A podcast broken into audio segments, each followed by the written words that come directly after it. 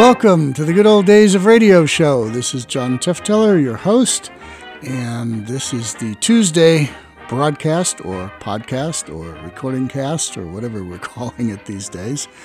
We've done crazy comedy for the last month, so it's time to switch over to some drama, and I couldn't uh, think of a better uh, drama to switch over to than listen to an episode of Sherlock Holmes with Basil Rathbone and Nigel Bruce. Um, the story behind these is that about, I don't know, 30, 40 years ago, sometime in the late 70s, early 80s, uh, Anthony Boucher, who was one of the writers on the show and a famous mystery writer in, on his own right uh, later on, Anthony Boucher's uh, widow had in her basement a whole slew of original transcription discs for the Sherlock Holmes show because her late husband had been one of the two writers on that program. And back then, a friend of mine um, was in contact with her, found out that she had all of these recordings that she was interested in selling. And so we put a little group of people together and purchased uh, several seasons of Sherlock Holmes transcription discs from Mrs. Boucher. And we turned them into uh, a series of cassettes and later CDs that were released by Simon and Schuster for public sale with the permission of Mrs. Boucher, along with uh, Dame Jean Conan Doyle, who was Sir Arthur Conan Doyle's only living child at that point, and she was in her 90s when we did all this stuff. So it's been a long time, and we haven't featured one of these on the Good Old Days of Radio show yet. So we're going to do that today. It is going to be the September 3rd, 1945 episode from Mutual Radio. It's called The Limping Ghost, and of course, it's based semi loosely on one of the original Sir Arthur Conan Doyle stories. And of course, it stars Basil Rathbone, the, the only person in my mind to ever really capture Sherlock Holmes. There's been some others that were decent, but I always thought that he was the original and the best Sherlock Holmes. And uh, Nigel Bruce as Dr. Watson. And I guess I can tell one more little story before we get to the program. Um, Dame Jean Conan Doyle, as I said, was uh, Sir Arthur Conan Doyle's daughter and only living relative back when all this was, was being done in the 1980s, late, late 70s, early 80s. She made the comment to me that she hated the Sherlock Holmes radio series, just hated it, and that's why she was very willing to sign off the rights uh, to me and my company to be able to use these programs. She said she hated it because she hated the way Nigel Bruce played Dr. Watson. She didn't think that it was true to her father's stories uh, in the in the original books of Sherlock Holmes. Um, the character of Dr. John H. Watson is pretty straightforward and pretty serious and meticulously documents all of Holmes's adventures in the subsequent films, uh, starting with The Adventures of Sherlock Holmes in 1938 and onward to the last one, Dressed to Kill, in 1946, Basil Rathbone and Nigel Bruce played the roles of Sherlock Holmes and Dr. Watson. But Nigel Bruce's Dr. Watson didn't exactly completely resemble the the way that Sir Arthur Conan Doyle had written this, the the character for the books, and so uh, his daughter was not thrilled with this program at all. However, moviegoers loved it. Uh, Nigel Bruce had a really big following, and um, eh, so did Basil Rathbone. They became permanently linked to the roles of Holmes and Watson. In fact, Basil Rathbone walked off the show in 1947 because he got so tired of playing the character and wanted to do something else that he just literally walked off the show and they had to replace him. Nigel Bruce stayed on for a little while as Dr. Watson, but Basil Rathbone bailed and tried to find uh, success and fame in other roles. Unfortunately, he kind of didn't. he had some success in roles before Sherlock Holmes and even during the series, he made some other films, but he became uh, stereotyped as Sherlock Holmes, didn't like it. And in fact, when he wrote his autobiography, I think he devotes a, a single couple pages to the whole affair of playing Sherlock Holmes and dismisses it because he, he hated being typecast so much as Sherlock Holmes. But that shows that he was doing the right thing and that it was great, and that's what people think and have thought to this day. So here we go from September 3rd, 1945 The Limping Ghost. This episode from the life of Sherlock Holmes will be transmitted to our men and women overseas through the worldwide facilities of the Armed Forces Radio Service. Petri Wine brings you Basil Rathbone and Nigel Bruce in the new adventures of Sherlock Holmes.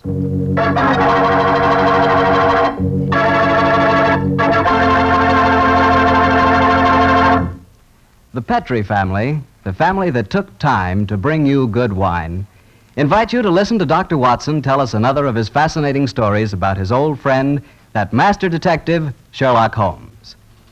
You know, we're really happy to be back with you once again, and we're looking forward to getting together at this time every week from here on out. And I hope you won't mind if every once in a while I sort of get a word in edgewise about Petri wines. You know, and I really mean this. Petri wines are wonderful wines. For instance, right now, I wish I could give you a glass of Petri California port. You could hold that Petri port up to the light and look at its clear, deep red color. You could smell that luscious grape aroma. And best of all, you could taste that Petri port. What a flavor. That Petri port just sort of rolls around on your tongue, and oh boy, is that ever good. Try Petri port after dinner some evening, or try it when some friends drop in. You can serve it proudly because, after all, the name Petri is the proudest name in the history of American wines.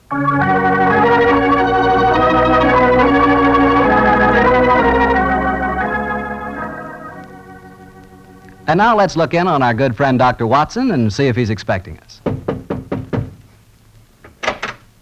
Ah, come in, come in, Mr. Bartell. You're just the man I've been expecting. How are you, Dr. Watson? It's good to see you again. Ah, thank you, my boy. It's very nice to see you again, too. I've missed our Monday night visits during the last three months.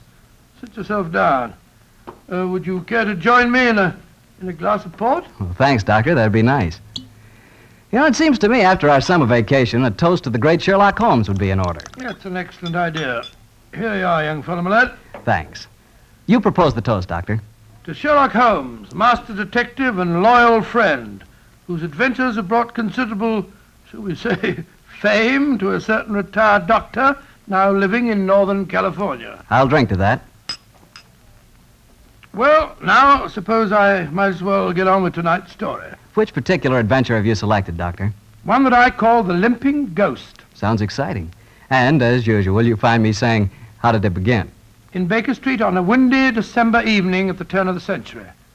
A young, white-faced boy sat in front of our blazing fire, and as he told us his strange story, the flickering firelight danced weird patterns on the walls.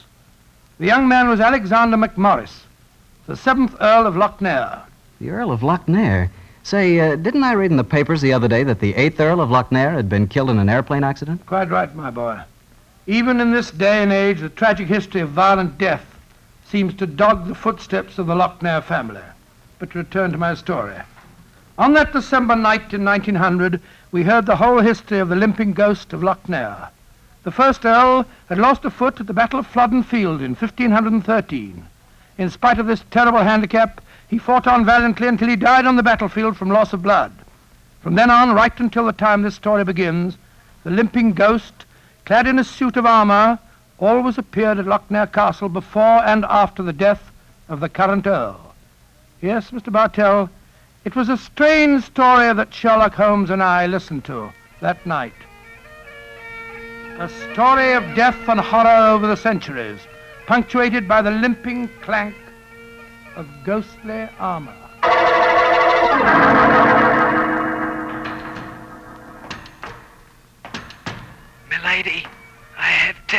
News for you.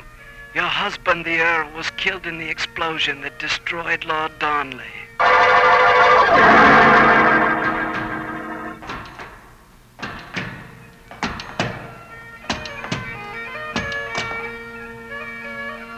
Milady, the Guy Fawkes plan to blow up the Houses of Parliament has failed. Your husband is in the Tower of London. They say he's to be hanged, drawn, and quartered.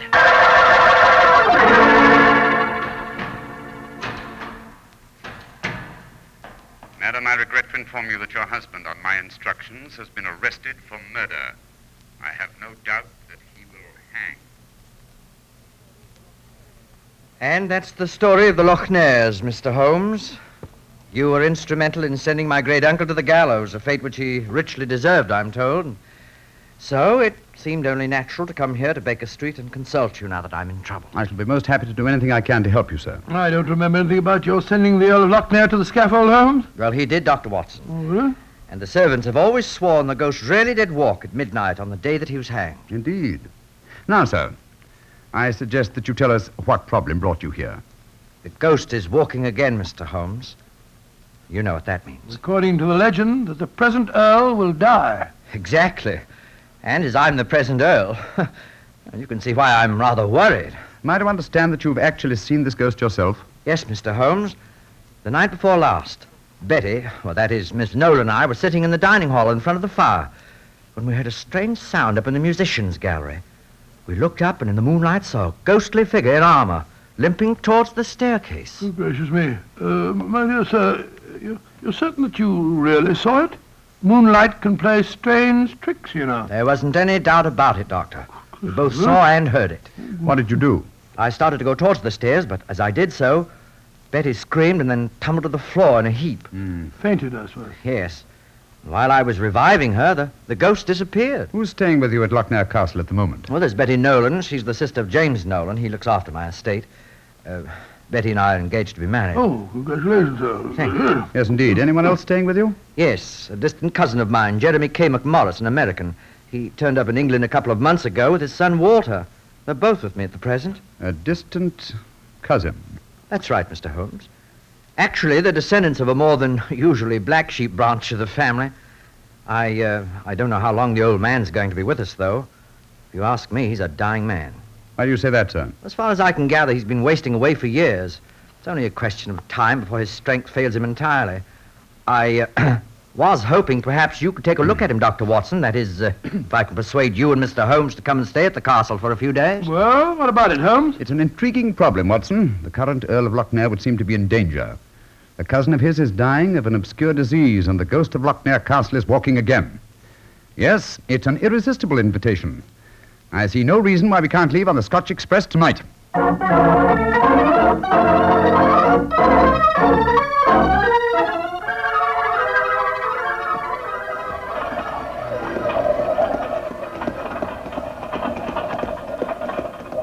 It's been quite a heavy fall of snow here in your absence, young man. Quite so, and judging from the color of the sky, there's more to come. Uh, very angry looking. Oh, now as we round this bend, you'll be able to see the castle. Ah, yes. There you are, gentlemen. Magnificent. Yes, it's a fine place, all right, Doctor, though it cost me a great deal in upkeep. As a matter of fact, I only have one wing open. It's always been something of a problem to get servants to come and live here. See, the local villagers have a great respect for the Lochnair ghost, you know. What servants do you have at the castle at present? A cook housekeeper, Mrs. McClintock, fine old lady who's been with me for six years now. And then there's old Tamas. He served my family for as long as I can remember. Well, as a matter of fact, there he is now. Hello, Tamas. I'm glad to see you back, my lord, and that's a fact. Oh, thank you, Tamas. Oh, these gentlemen are Mr. Sherlock Holmes, Dr. Watson. Good, good day to you, gentlemen. How do you Good do? day, Thomas. Good day. Uh, before I take the trap round to the stables, I may as well break the news to you. Yes, what's happened, Tamas? It's your cousin, my lord. Poor old Mr. McMorris. He's dead. What? Died early this morning. God rest his soul. Dead. I'm very sorry that I arrived too late to be of any help. Well, thank you for telling me, Tamas. Oh, you may take the trap round now. Aye, sir. I'll bring the baggage up later. So he's dead. Well, I can't say it's unexpected, but it is a shock nevertheless. I'm sure that it must be, particularly as you yourself told us you saw the ghost of Lochnair the night before last. In which case... In which fa- case, Watson, I think we may reasonably expect another visitation. Perhaps before the night is over. Shall we go in?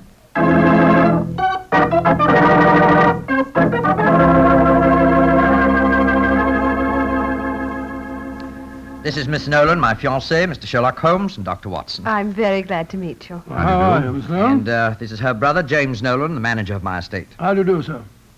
How are you, Mr. Nolan? Much better for seeing you both up here. I'm sure it won't take you long to lay this ghost business by the heels. Oh, well, I trust you don't overestimate our abilities, Mr. Nolan. Alec, you've You've heard about your cousin, of course. Oh, yes, my dear. Thomas told us as we drove up. Where's Walter? He went into the village with the doctor and the body of his father. Oh. He should be back soon. How's he taking it? Very quietly. Too quietly, if you ask me. Those Americans are pretty demonstrative people, you know, and Walter's been no exception. But he behaved very strangely this morning. When the doctor told him his father was dead, he just said, now things will start to happen, and then shut up like an oyster. I can't make head or tail of the fellow. Uh, yes, quite so, quite so. Uh, Mr. Holmes, I expect you and Dr. Watson would like to go to your room. Yes, I must confess. I think I'd first like I'd like to take a look at the um, musicians' gallery, if you don't mind. Oh, yes, of course. Would you excuse us, darling? Oh, all right, Alec. It's uh, in the dining hall here.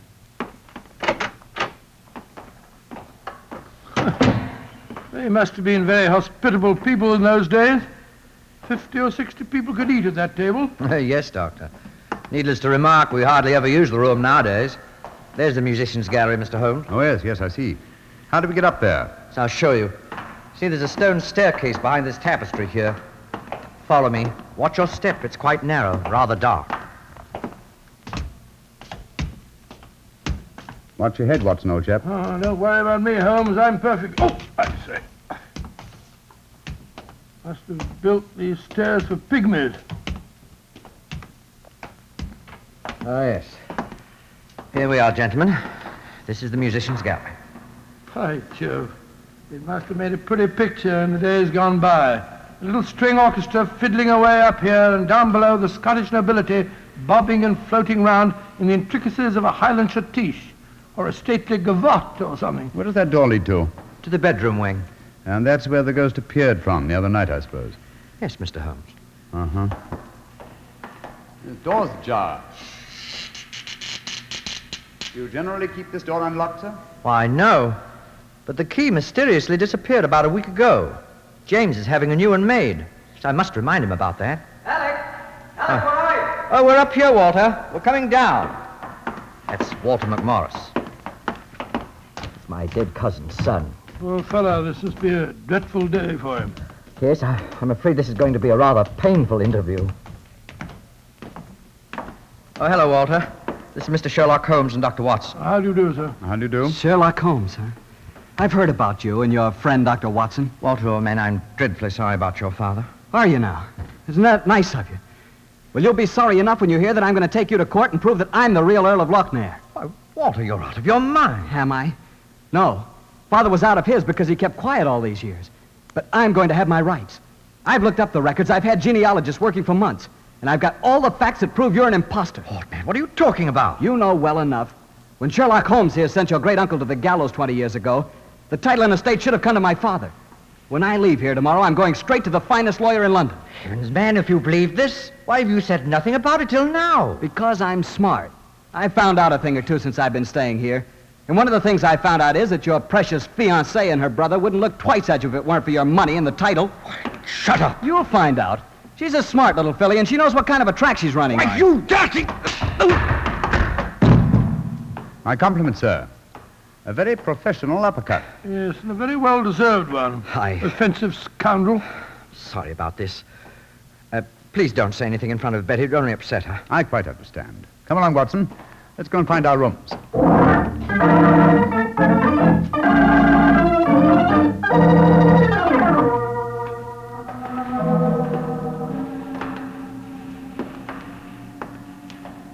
Holmes, it's nearly dinner time. Why are we wandering about here in the dark instead of having a glass of sherry with the others in the library?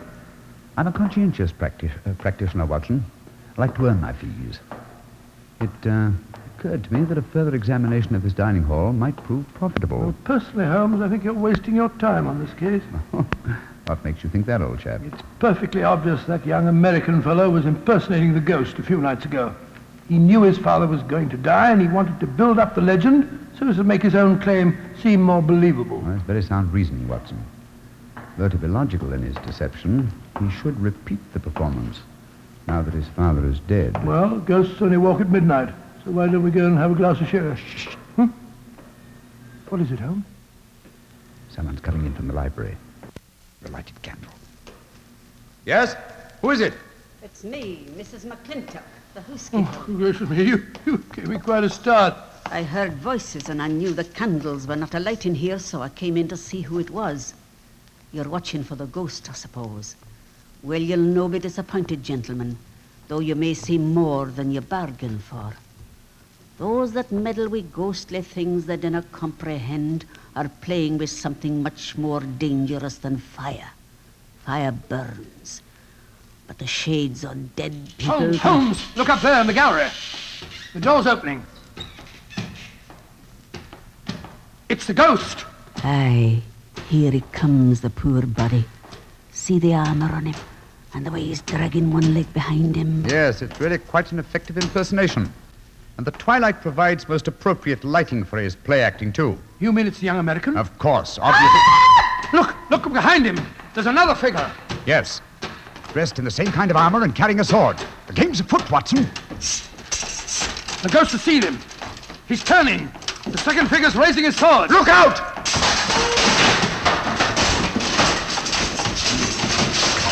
Great heavens!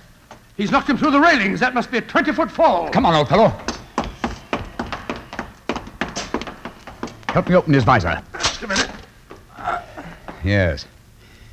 It's Walter McMorris, the American. Though from the angle of his head, I would suggest that it might be the late Walter McMorris, eh, Watson? He's dead, all right, Holmes. Neck broken. Meanwhile, the second figure has been able to slip back through that door and escape us. Come on, he was dressed in armor. He can't go very fast. Perhaps we can overtake him.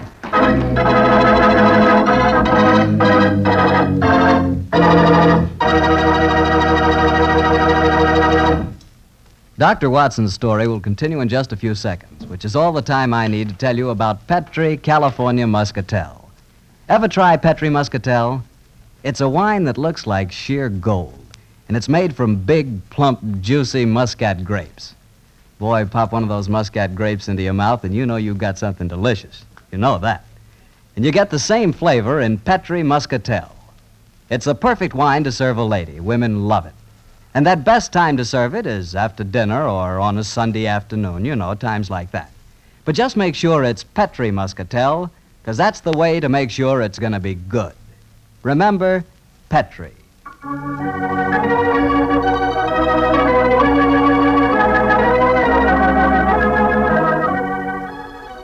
And now back to tonight's new Sherlock Holmes adventure and the story of the limping ghost of Loch Lochnair.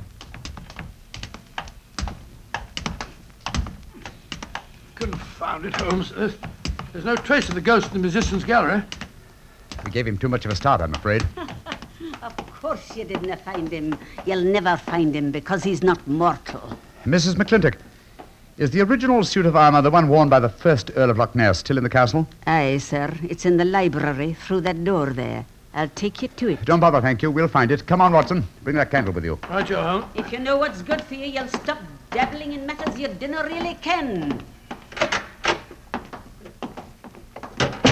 Holmes, what do you make of the second girl? Another impostor, obviously. But who could it have been? That's what we have to find out, old chap. Undoubtedly, someone knew that the American Walter McMorris was impersonating the ghost and used this macabre method to kill him. But why kill him? Possibly his claims to the title and estate were valid. Or perhaps some fanatic was so devoted to the Lochnair legend that he assumed the role of ghost and killed him for his sacrilege. Hold the candle a little higher, will you, old chap? Yeah. Hello. Here's a suit of armor, Holmes. Lying in a heap on the floor. Oh, on the floor, eh? Whereas it obviously belongs on that stand over there. It's perfectly clear what's happened.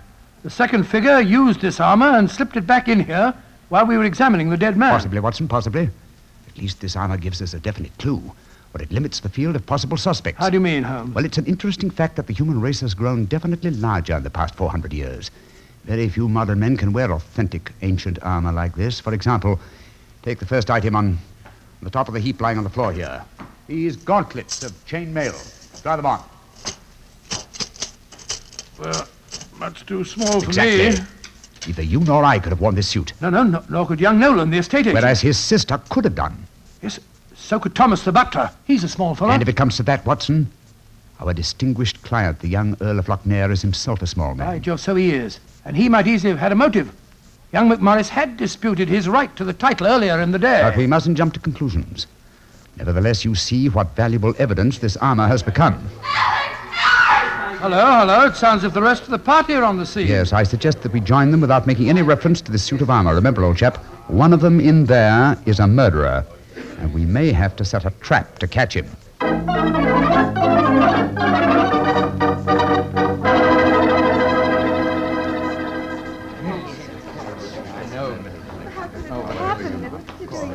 Uh, are you sure he's dead, Dr. Watson? There's no doubt about it. His neck was broken instantly by the fall. It's dreadful. Father and son both dying on the same day. And you say the real ghost came up behind him, Mr. Holmes, and struck him so they crashed through the railing up there. I said another figure dressed in armor killed him, Mr. Nolan. 'Twas a real ghost. I saw him with my own two eyes. He killed that man for trying to bring shame on the name of Lochnair. Shouldn't we get in touch with the police? How can I get a message to them tonight? Have you looked outside? We're almost completely snowed in. Snowed in. Oh, Alec, I'm frightened. Ah, hush, darling. There's nothing to be afraid of anymore. No, at least we have the assurance that the ghost will not limp again. Why? Well, the murderer has no further motive for impersonating the ghost. To walk now would be to support the dead American's claims. No. We shall spend a quiet night, and tomorrow I shall communicate with the proper authorities as to my quite definite notions regarding the murderer's identity. Uh, but if the ghost should walk again, Mr. Holmes. Well, then, sir, I shall know that at last I've encountered a truly supernatural crime and shall retire from the practice of, um, of detection.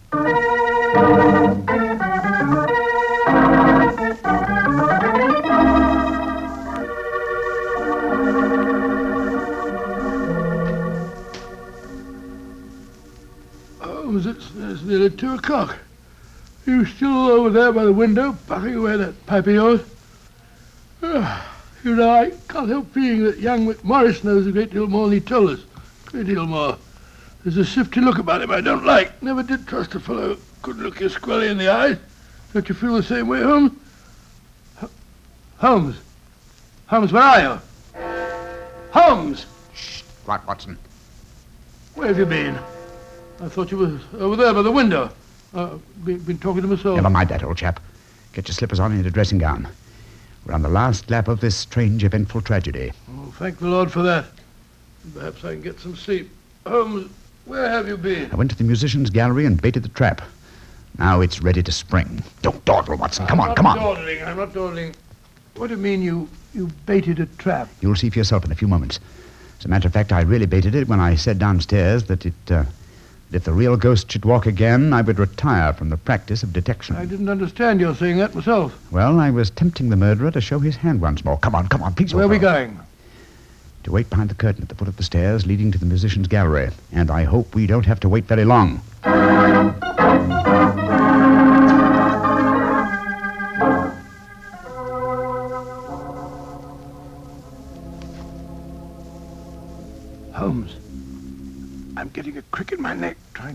Through this wretched curtain. How much longer do we have to wait? Until our murderer arrives. You, you certain he'll come? Not certain, but hopeful. Extremely hopeful. You know who it is, don't you? Yes. But my proof is too thin for a court of law. I must catch him in the act. Here he comes. Splendid. Let's go up and grab him. No, no, no, no. They walk into my trap. He's coming towards the head of the stairs. Oh! Great Scott! Exactly. A simple piece of wire stretched across the gallery is remarkably effective, even with ghosts. Come on, Watson. Help me off with this visor. There we are. Good Lord, it's. It's James Nolan. Exactly. What, what happened? You walked into a simple trap, my friend. I'm afraid the next trap will be more lethal, for it will undoubtedly prove to be the one beneath the gallows.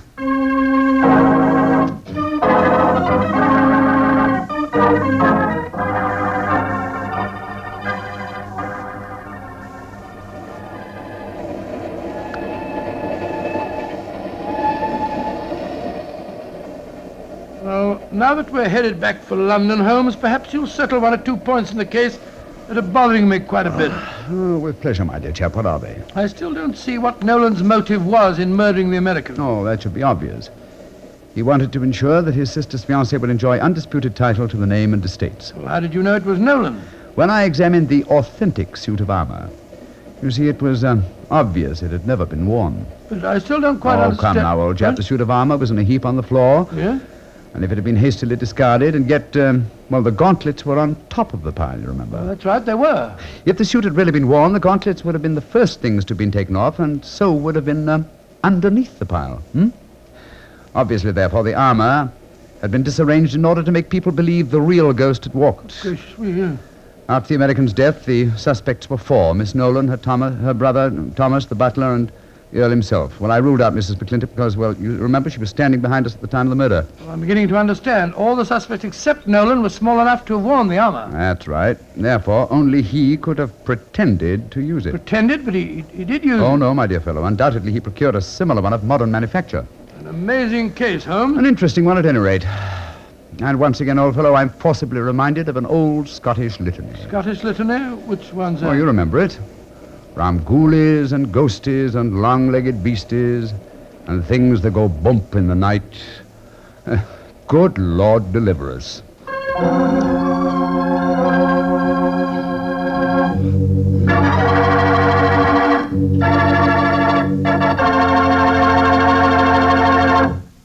Well, Doctor, that was really a swell story. You know, for a while there, I was beginning to believe in ghosts. Well, I'm ashamed to admit it, but at the time, so was I. You know, this sounds silly, but I bet it would be fun to be one of those legendary English ghosts. You know, go around sticking your nose into everybody's business and playing practical jokes like mad and nobody able to figure out who did it. That would really be fun in a way. well, you can go around scaring people all you want to, but not for me. I think a ghost leads a terrible life myself. For instance, a ghost can't have the pleasure of eating a nice, juicy steak. Yeah, or drinking a glass of really good wine. Ah, now you're talking, young fellow, my lad. Petri wine. Yeah, still talking, young You see, when. I say good wine, I always mean Petri wine because you can depend on Petri. I know, I know. Why, the Petri family has been making wine for generations, handing on down from father to son, from father to son, all their skill and knowledge and experience. When you realize they started the Petri business way back in the 1800s, well, common sense tells you the Petri family knows practically all there is to know about the fine art of turning luscious grapes into clear, fragrant wine. Yep, whether you're looking for a swell wine to serve before dinner or with dinner or after dinner, for any occasion, you just can't go wrong with a Petri wine because Petri took time to bring you good wine. And now, Doctor, what story are you going to tell us next week? Well, now, next week, Mr. Bartell, I'm going to tell you a strange adventure that Holmes and I had in the English countryside. It concerns the apparent madness of a certain Colonel Warburton and the puzzling mystery of two dead dogs.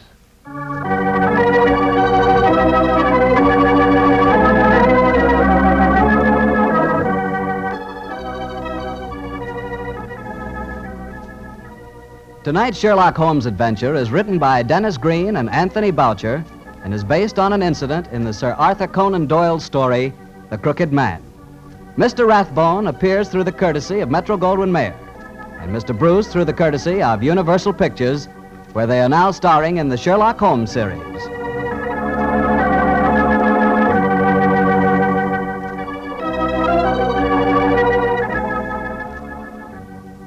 The Petri Wine Company of San Francisco, California, invites you to tune in again next week, same time, same station. Oh, the Petri family took the time to bring you such good wine. So when you eat and when you cook, remember Petri wine. To make good food taste better, remember Pet, pet, Petri.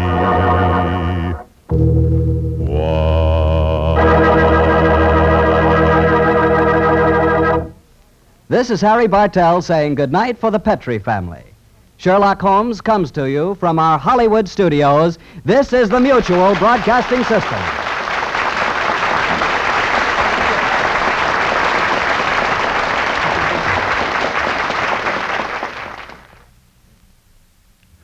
Okay, Basil Rathbone and Nigel Bruce in The Adventure of the Limping Ghost. Um, the announcer on that show, uh, you heard him at the end and you heard him at the at the beginning, was a fellow named Harry Bartell. Harry Bartell um, went on to make a lot of appearances with Jack Webb in Dragnet. Um, he, he always had a, a part in a lot of the Dragnet shows. Harry Bartell actually, towards the end of his life, lived in Ashland, Oregon, and was uh, quite an interesting interview. Um, spent a lot of time with Harry Bartell while he was still here. Um, anyway, that was the first show of the season from September 3rd, 1945. All right, if you don't know the Basil Rathbone, Nigel Bruce, Bruce Sherlock Holmes um, movies, check out the, the the two best ones are either Hound of the Baskervilles from 1939, or if you like a really strange one, The Scarlet Claw from 1943. Those are the two best in the series. They're all fun, but those are the two mo- uh, most interesting if you like kind of weird type stuff. Hound of the Baskervilles is a very famous story. Scarlet Claw, not so much, but also very good. So check those out if you want. They're available on Blu-ray uh, and probably DVD, but Blu-ray looks better the UCLA Archives restored all the films and put out a Blu ray set some years ago, and they look pretty darn good on that set. Okay, this is John Tefteller in the Good Old Days of Radio show. Thursday, we're going to have a little bit of a change of pace because this coming Sunday, as you can probably guess, is Easter. And so we have a, um, a kind of a odd little program for you for for Easter, and it is going to be Easter related in a way. So um, make sure you come back here on Thursday for that. Okay, so until next Tuesday and until Thursday in our Easter show, this is John Tefteller and the Good Old Days of Radio show. Check out the show notes to uh, be able to tell your friends where to hear these shows. I think they're on like YouTube and iTunes and Apple Pay or Apple whatever. I don't know. They're all over the place, but people can find them if they want to. Just look for the Good Old Days of Radio show. Okay, that's it, and see you next time.